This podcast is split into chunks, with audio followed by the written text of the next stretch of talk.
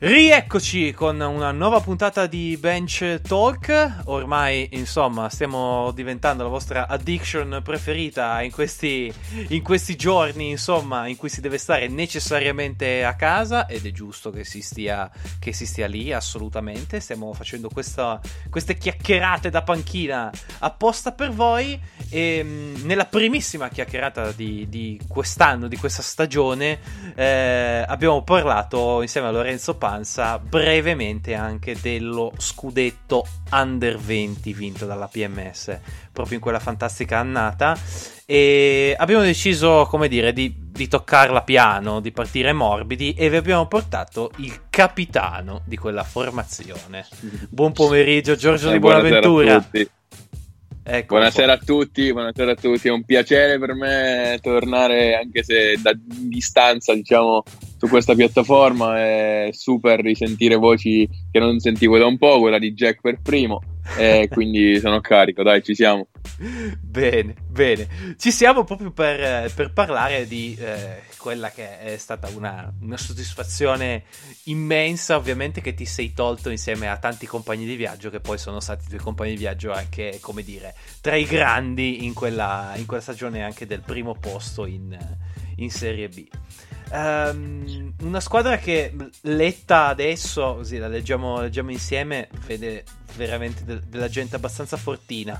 Ok, tu, Agbogan, Zampini, Treyer, Kattapan, Moretti, Abrate, Simonovic, Giustetto, Caruso, Buffo, Fabris. Ammazza se eravate forti, tipo. Eh, la cosa più bella è che tu non hai detto che in mezzo a quel gruppo lì praticamente hai chiamato il più scarso perché tutti gli altri sono giocatori incredibili, però eh, io ci ho messo il cuore, no, a parte tutto è stato una, un anno davvero, davvero spettacolare, forse il più bell'anno che ho mai, che ho mai passato a Torino. Con il 90% dei ragazzi mi sento ancora in maniera diciamo costante quindi voglio dire poi si vedono queste cose nel tempo sai tanti rapporti li perdi tanti invece li mantieni eravamo diciamo abbiamo trovato la giusta sintonia eravamo un gruppo forte un gruppo coeso e questa cosa si vedeva prima fuori dal campo poi siamo riusciti a, a, portarla in campo, che poi è uno dei problemi che hanno tantissime squadre, cioè di essere magari forti, eh, però sai in mezzo al campo di non trovarsi bene. Noi ci troviamo talmente tanto bene, avevamo le gerarchie così ben definite che poi in mezzo al campo praticamente andavamo da soli, quindi è stato per noi veramente un, cioè un anno pazzesco e io lo ricorderò per sempre, per sempre davvero, l'anno più bello. E vi siete, cioè, eh, funzionava talmente, talmente tutto così bene che andavate in automatico anche negli altri campi, quelli dei, dei più grandi, ok? Quindi sì. eh, la maggior parte di voi per l'appunto era, eh, fa ridere dire aggregata, però insomma era parte eh, del roster di quella fantastica Serie B, parte anche molto importante. E, mm, e poi, dopo una stagione praticamente eh, eroica per l'appunto in Serie B che è iniziata tra l'altro, eh, breve storia, eh, non triste, anzi simpatica. Il primo canestro in assoluto della PMS che io ho commentato l'hai fatto tu contro, contro Valsesia. e da lì è partita la, la stagione che poi è, è, finita come raccontava Lorenzo l'altra, l'altra volta. Eh, si arriva praticamente a casa tua, a Roseto, a giocare queste, queste finali. Anche se sulla panchina non c'era Lorenzo, ma c'era l'ottimo Vince Di Meglio. Come, sì. come arrivate a Roseto? Con quali aspettative? Allora, allora no, è stato un anno da quel punto di vista lì pazzesco. Intanto ci tengo a dire che noi siamo stati seguiti dal punto di vista tecnico da due allenatori ottimi, eh, Vincenzo e, e, Lorenzo, appunto, eh, che citavi, e Jacopo Squarcina, eh, tutti gli altri, Simone Lì, tutti gli altri aggregati, anche Beppe comunque era nella situazione. Quindi noi eh, comunque siamo stati sempre Bausano, che mi ha cresciuto praticamente. Noi siamo sempre stati gestiti in maniera eh, cioè, con, con, i giusti ideali e quindi poi quello si è visto in mezzo al campo quindi un, una gran parte del merito è stata loro tornando non, per non andare fuori tema al discorso che dicevi tu è stato un anno incredibile perché pensa di tutte le finali nazionali che ho fatto negli anni con la PMS questa è stata quella in cui secondo me avevamo il gruppo più talentuoso però eravamo anche molto piccoli perché tantissimi giocatori erano appunto del 99 guarda mm. Treyer, Zampini, Caruso, eh, Simonovic qualcuno era, era del 2000 qualcuno era del 98, quindi comunque noi eravamo un gruppo molto giovane, no? sapevamo di essere una squadra buona, però in Italia c'erano delle eccellenze. Adesso mi, mi, mi, ricordo Venezia che è venuta con un roster incredibile: Totè, Bolpin, Antelli, Criconi, Ambrosini, cioè voglio dire Simioni. C'erano squadre molto più attrezzate e molto più eh, con esperienza, ecco, eh, che appunto di noi. E addirittura noi siamo andati prima di andare alle finali nazionali, non siamo neanche andati diretti, siamo passati dall'interzona questa è la cosa incredibile. Noi siamo dovuti passare per l'interzona e poi andare a fare le finali. Quindi siamo arrivati lì sapendo che comunque eh, era durissima. Eh, per me è stato un sogno, era già un sogno prima giocare l'ultima finale nazionale mia, del mio processo under a casa mia praticamente, cioè a 20 km da casa mia. Già lì era un sogno, non avrei mai pensato di vincerla il primo giorno. Poi sinceramente quando ho visto che abbiamo iniziato a battere corazzate come Bologna, Venezia, abbiamo preso la stella e gli abbiamo dato 20, allora lì ho detto, cazzo ma siamo sempre più vicini, no? Cioè, eh, siamo, sempre, siamo sempre lì, cioè, quindi poi partita dopo partita, quando siamo arrivati in semifinale, ho iniziato a pensare lì, solo lì ho iniziato a pensare, sai che forse ce la possiamo fare, e i miei, cioè, i miei compagni insieme a me quindi ci guardavamo no, tra di noi, però non ci dicevamo nulla. Cioè, non... pensa che per una settimana abbiamo seguito sempre stessi, la stessa cabala, come si dice Torino, cioè le stesse cose. Mettevamo, mettevamo, la musica, le stesse canzoni, alla stessa ora facevamo colazione con le stesse cose. Cioè, arrivati al quinto giorno, mi ricordo c'era Adriano Moretti che faceva, ha fatto colazione il primo giorno sbagliando, praticamente ha rovesciato un po' di cappuccino per sette giorni Adriano ha rovesciato il cappuccino, ve lo posso giurare, ha rovesciato il cappuccino sulla macchinetta eh, per restare in cava e questa cosa ha fatto benissimo. Quindi è stato veramente fantastico.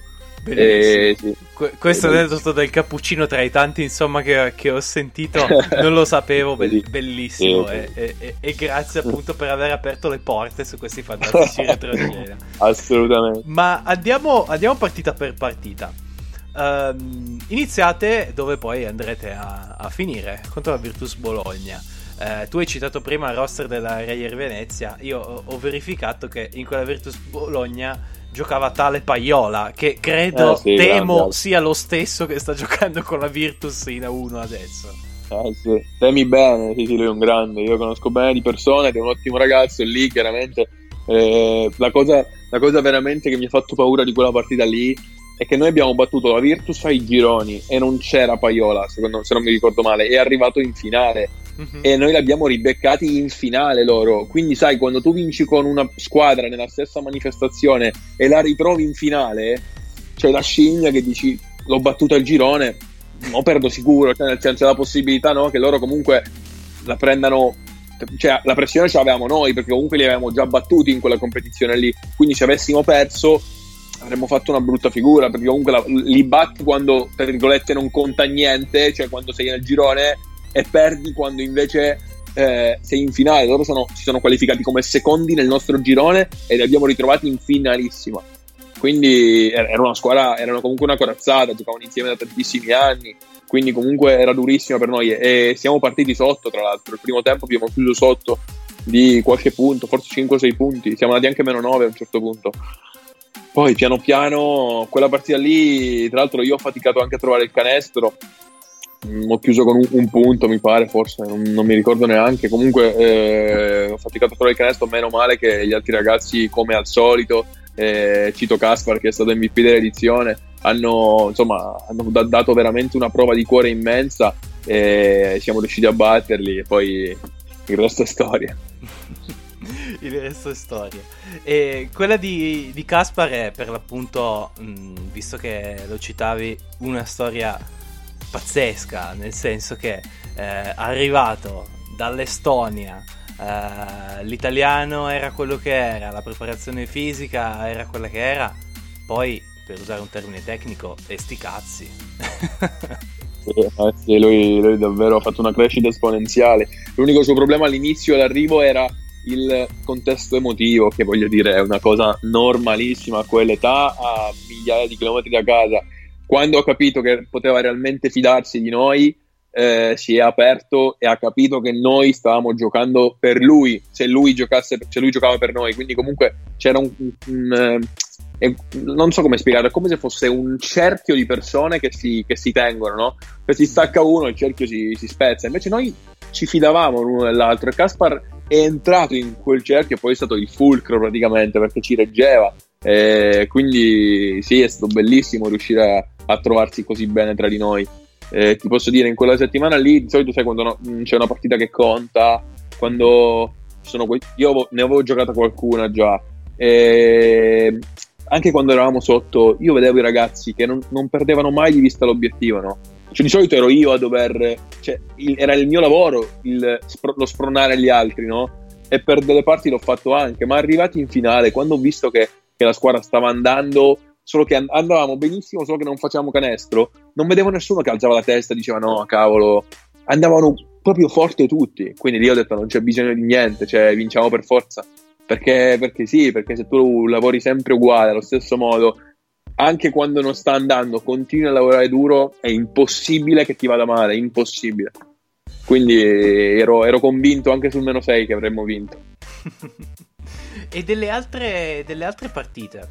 Di quella, di quella settimana. Sì. Per cui lasciamo un, per un attimo da parte la, la finalissima. Quale, quale, scegli? Qual è il ricordo più dolce che, che, ti rimane? Scelgo, allora ne scelgo due se posso. La prima Vai. è Venezia perché abbiamo battuto in assoluto la squadra più forte, l'abbiamo fatto allo scadere praticamente. Noi eravamo più, più due o più uno all'ultima, all'ultima azione. Eh, poi mi ricordo che Simioni ha sbagliato da sotto, che io ho fatto l'aiuto lato debole, lui ha sbagliato e lì abbiamo vinto contro praticamente la, la, corazzata più forte d'Italia, quella che tutti temevano e che tutti pensavano non potesse mai perdere. Noi siamo stati la prima a batterla, quindi già lì abbiamo dato il segnale e lì abbiamo giocato tutti benissimo, quindi me lo ricordo, me lo ricordo davvero. Poi a livello personale, la Stella Azzurra non per punti, ma perché io non avevo mai, e dico mai, vinto con la Stella Azzurra in una competizione ufficiale, cioè in una finale nazionale. L'unica volta in cui ci avevo vinto è stata in una finale di un torneo a Cholet, tra l'altro un torneo bellissimo fatto anni prima,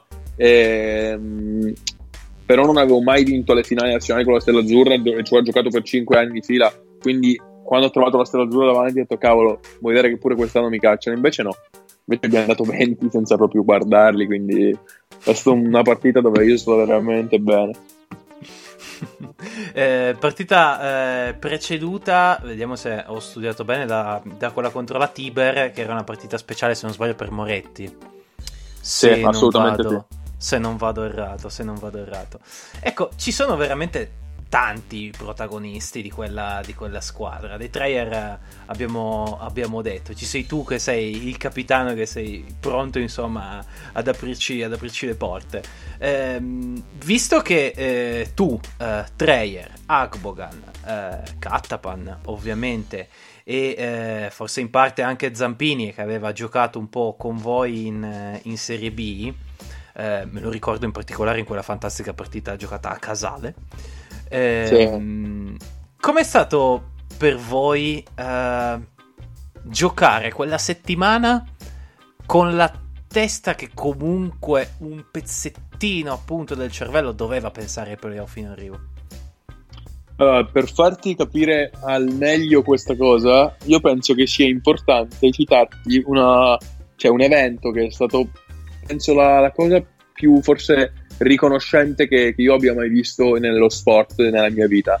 Cioè, noi da Torino siamo andati a Roseto a fare le finali nazionali e la squadra di Serie B era prima in classifica, cioè noi eravamo primi in classifica quando siamo andati lì. Noi abbiamo finito la stagione regolare con il coach Panza, primi in classifica. Quindi voglio dire, comunque una grossa pressione perché eh, voglio dire, eravamo una squadra scomoda, veramente scomoda. Mm-hmm. Cioè, i ragazzi da Torino, Leone, eh, Tassone, Conti, Merletto, tutti. I ragazzi, so, compreso Panza, cioè sono venuti giù a Roseto a vedere la partita, cioè a vedere le finali. Sono venuti giù alla finale, a vedere la, la finalissima. Sono venuti giù. Cioè loro da Torino sono partiti e sono venuti a Roseto a 600 km a, a, per vedere noi. E dopo due giorni avrebbero giocato, capisci? Quindi voglio dire, quando c'è una, una cosa così, un rapporto di fiducia del genere, cioè, non, avrei, avremmo giocato lo stesso al 100%, ok? Però quel gesto lì è stato proprio la conferma che un secondo dopo aver vinto lo scudetto festeggi, super, sì, però la mattina dopo che ti svegli hai un altro obiettivo e quell'obiettivo lì ha la stessa ide- identica importanza dello scudetto che hai vinto. E sinceramente il fatto che gli altri siano venuti da noi è stato cioè, proprio un, un gesto di solidarietà incredibile e che ci ha solo caricato poi per tornare ancora meglio a giocare in Serie B. Quale squadra di Serie B prima in classifica si fa 600 km per vedere una finale under? Non sei mai con tutti i giocatori e, il, e l'allenatore annesso. Eravamo diversi da tutti, eravamo diversi da tutti a livello giovanile, a livello di, di Serie B, a livello di tutto. Eravamo semplicemente una società diversa dalle altre quell'anno lì e l'abbiamo dimostrato tra l'altro. Bellissimo perché uh, tu parli e mi vengono in mente due, due cose. Eh, la prima è che Panza ha detto la stessa identica cosa di questo, di questo episodio, di loro che, mm. che, scendono appunto per la finalissima. Ha aggiunto che aveva, ma è Panza, quindi lo sappiamo, ha aggiunto che aveva una paura schifosa di portare spiga, eh, giustamente. Sì, sì, sì eh... è vero. Sarà arrivato con un chilo di, un chilo di sale al palazzetto. esattamente, esattamente. E poi mi viene in mente come eh, proprio quella partita di Casale, dove eh, Gioria non giocò, giocò per l'appunto Zampini come, come ti dicevo prima. E Leone eh, venne in postazione a tenerci un po' di compagnia a me al buon, al buon Filippo e gli chiedemmo appunto di Zampini. E il suo commento è, è, stato beh Zampini se non ci fossi io sarebbe uno dei migliori esterni del campionato ragazzi. Nel, nel senso nel senso, mm, in, in, quella, in quella squadra c'erano dei legami perché anche se Leone mi, mi, risponde così un po' baldanzoso, è, è evidente che, che, vi riconosce, no? Come, come, certo, certo. come talento e anche come, come, persone, calcolando come si comportavano quei certo. senior lì eh, con voi. Eh, però certo. all'interno del, del microcosmo di quell'Under 20 eri tu il senior, eri tu, quindi dicevi prima, mi ha, mi ha, colpito, era il mio lavoro. Ecco, in cosa consisteva sì. esattamente il tuo lavoro? Quali mansioni avevi? Allora, io avevo giocato... Allora, parti da un presupposto, io sono arrivato per primo alla PMS. Il primo anno eravamo in, in foresteria in tre, cioè siamo finiti in 70.000. Eravamo in tre, io, Mascolo e Amatei, un ragazzo di Savigliano, che poi è andato via. Ehm, cioè io sono cresciuto con la PMS e negli anni ho giocato nelle varie squadre e sono cresciuto con i giocatori delle varie squadre. Penso che Leone sia stato proprio il primo vero senior con cui io ho stretto un rapporto di amicizia e di lavoro quotidiano perché poi Leo non so se si può dire in podcast, però io lo dico, cioè mi spaccava il culo in allenamento, nel senso che ragazzi era, era io non so se cioè allenarsi con Leo una, due anni e vai fuori di testa, cioè vai fuori di testa, è l'unico giocatore della basket che sai che va a destra ma ci va comunque. Cioè tu puoi marcarlo come vuoi, ma se lui vuole andare a destra ci va comunque e ti farà canestro. E tra l'altro ti daranno uno schiaffo e ti fischieranno fallo a te che hai preso lo schiaffo.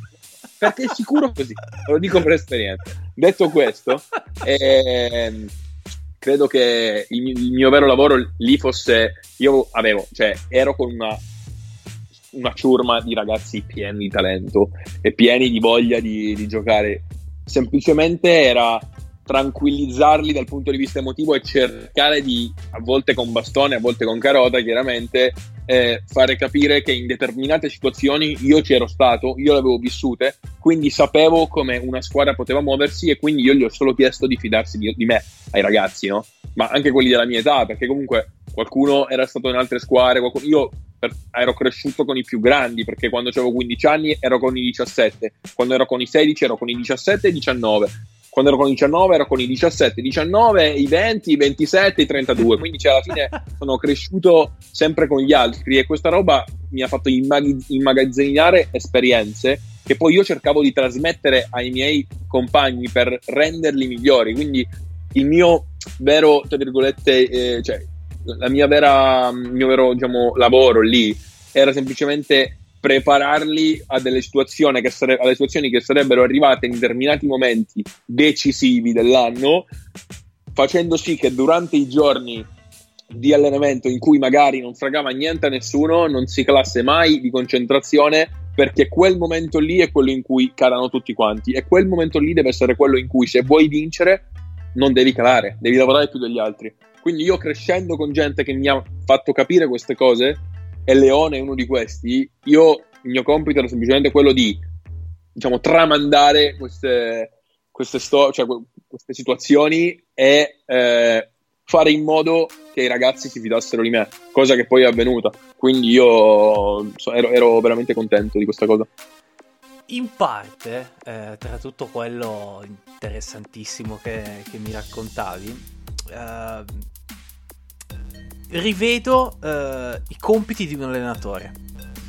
E allora ti vado, ti vado, a chiedere di quelli che erano, erano con voi, erano lì con voi, ma non sul campo, bensì in panchina abbiamo detto, Di Meglio, Iezzi, uh, Squarcina, che oltre ad essere uno dei più bravi allenatori, penso sia uno dei più assolutamente. De- dei meglio esseri umani che ci siano, penso, nel basket Confermo assolutamente. Confermo e... assolutamente, anche non nel basket torinese, anche nel basket mondiale se vuoi, guarda. confermo, eh, confermo a mia volta nel, nel mio piccolissimo. Sì, sì, e sì. Ehm, tu come li, li vedevi, ecco, in quella settimana magica? come erano con voi? Allora, allora, impossibile negare che con Vincenzo, che è stato il primo allenatore che ho avuto nella mia vita, eh, nella mia umile carriera, e che mi ha portato poi su a Torino, a cui quindi io devo tutto, devo proprio oggettivamente tutto. Mi ha fatto crescere, mi ha, mi ha insegnato come si gioca questo sport e quindi io riconosco tutto.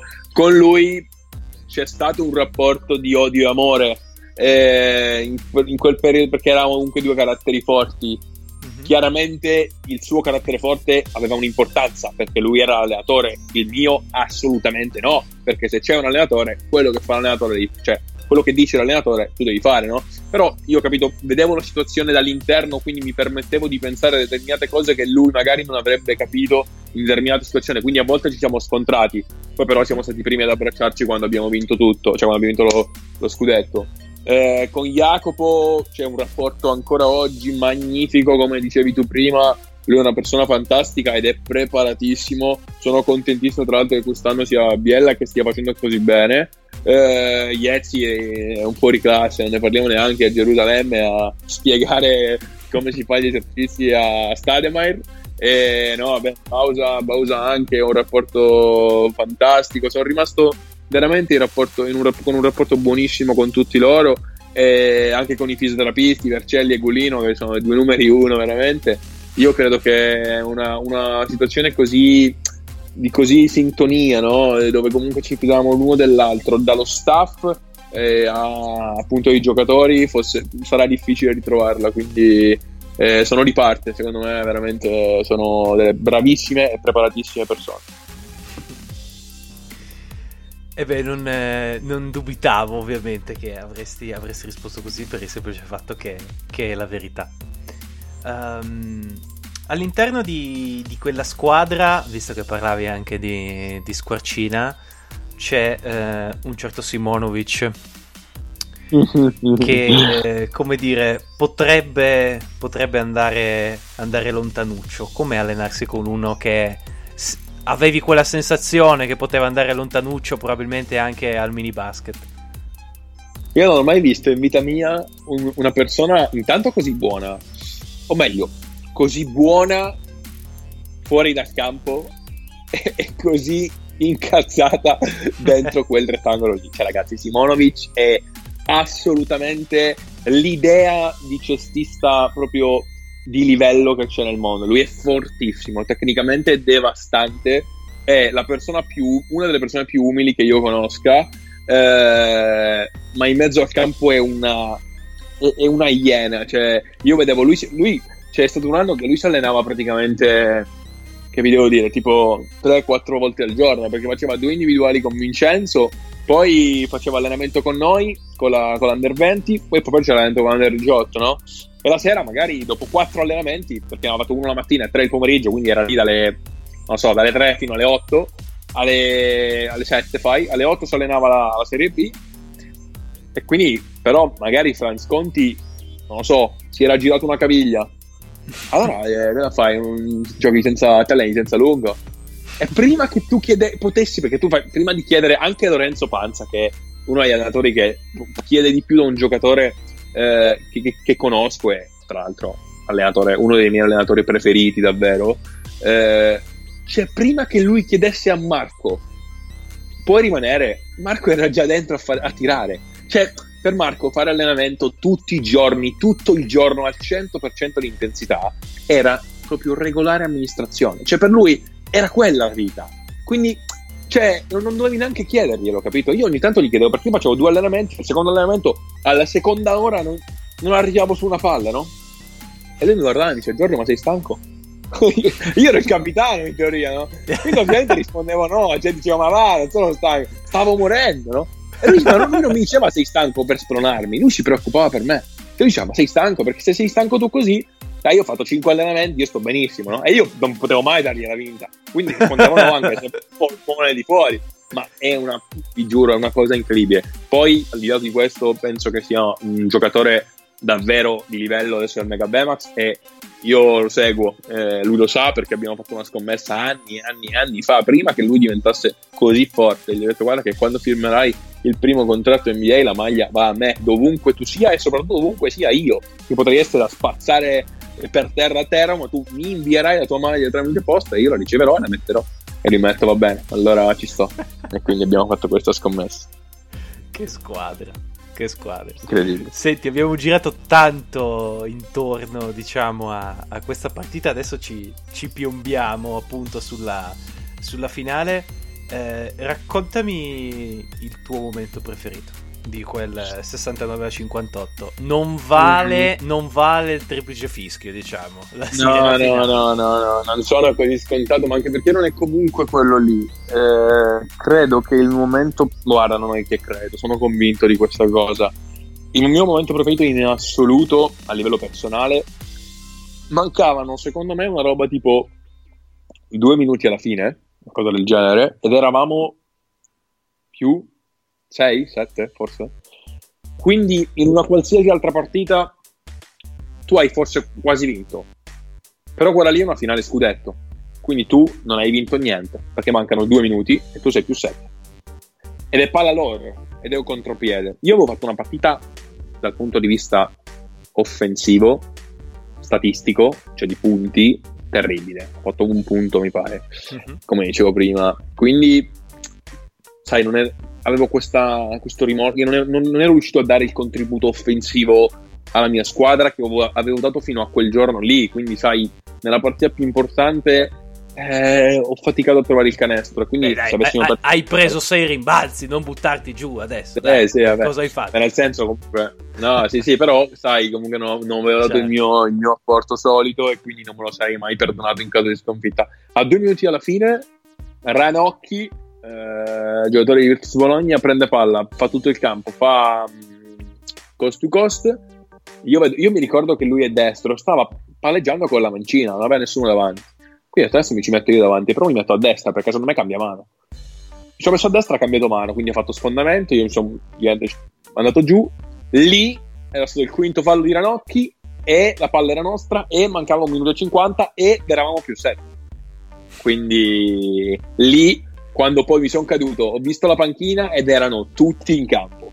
Ho visto il pubblico e c'erano tantissimi tifosi che conoscevo, appunto tra mamme, amici, eh, che sono scesi in campo e sono venuti in tre ad alzarmi. Il primo che mi ricordo è Allen. Lì ho detto ok, forse ci siamo, forse ce l'abbiamo fatta. Lì, lì sì. E lì è il mio momento più proprio preferito in assoluto. E ce l'avevate, e ce l'avevate di fatto fatta. Sì. Bel gioco, bel gioco di parole. E, ehm, l'ultimissima. Uh, ti, adesso insomma la tua carriera poi è andata, è andata avanti. Uh, ti giri adesso nella, dalla tua Teramo e, e, guardi quello scudetto che è lontano tre anni. Cosa pensi? Eh, non voglio fare il tipo che vive di ricordi, però sinceramente, eh, sinceramente in assoluto il ricordo più bello della mia, come dicevo prima, carrierina, quindi io me lo ricorderò e lo terrò sempre lì sopra il mio, sopra il mio comodino appeso. È chiaro che anni fa, anni fa e quindi comunque dopo un po' tendi a non parlarne più, però è sempre bellissimo ricordarlo e chiaramente oggi sono un po' più vecchio, le, le priorità sono altre, la pallacanestro va, il, lo studio va, sono lo stesso che ha vinto lo scudetto, però diciamo con altre priorità chiaramente date dal, dal tempo. Però ti dico, cioè, è in assoluto il mio ricordo preferito, quindi starei a parlarne qui ore e ore e ore e ore. Quindi, guarda, è, è super, veramente. È stata una sensazione bellissima, tanto inaspettata quanto bellissima. Dai, nel mio, nel mio, piccolo è stato un piacere metterti a disposizione questa mezz'ora per, per parlarne, ah, dai, per fare... Il piacere è tutto mio, il piacere per è tutto fare il bagno in questi, in questi fantastici ricordi. Giorgio, io ti posso solo ringraziare, ovviamente, per il tempo che, che ci hai dedicato. Io che ringrazio te, io che ringrazio te. Forse l'unica cosa più, più, importante di tutte quelle che hai detto è, è, quella che a tua volta hai detto in uno spot andato in onda qualche, qualche giorno fa per la tua città a sì. Teramo. Vogliamo fare lo stesso Assolutamente appello? sì. Assolutamente sì, ragazzi. So che il periodo è duro, so che fuori sembra tutto bellissimo perché c'è il sole spesso. E si, sembra che stia bene, ma è importantissimo restare a casa. Giocate a casa, fate pesi a casa, state sul divano a sentire i podcast del re Jack Bertone perché non potete sbagliare, ok? Del re della comunicazione. A parte gli scherzi, davvero è un periodo, è un periodo complicato, è un periodo eh, davvero difficile, quindi è importante restare a casa e io spero che che voi possiate farlo tutti eh, perché è una roba davvero davvero davvero decisiva in questo momento non per il basket ma per qualcosa di più grosso che sono le vite umane. Io spero tutto quello che hai detto, spero di riaverti insomma per podcast futuri qui con noi, eh. tipo per parlare di, di altra roba. Grazie vuoi. mille. A presto. Grazie mille a te Jack. Un abbraccio. Ciao, ciao, ciao anche a voi a casa. Ciao ciao.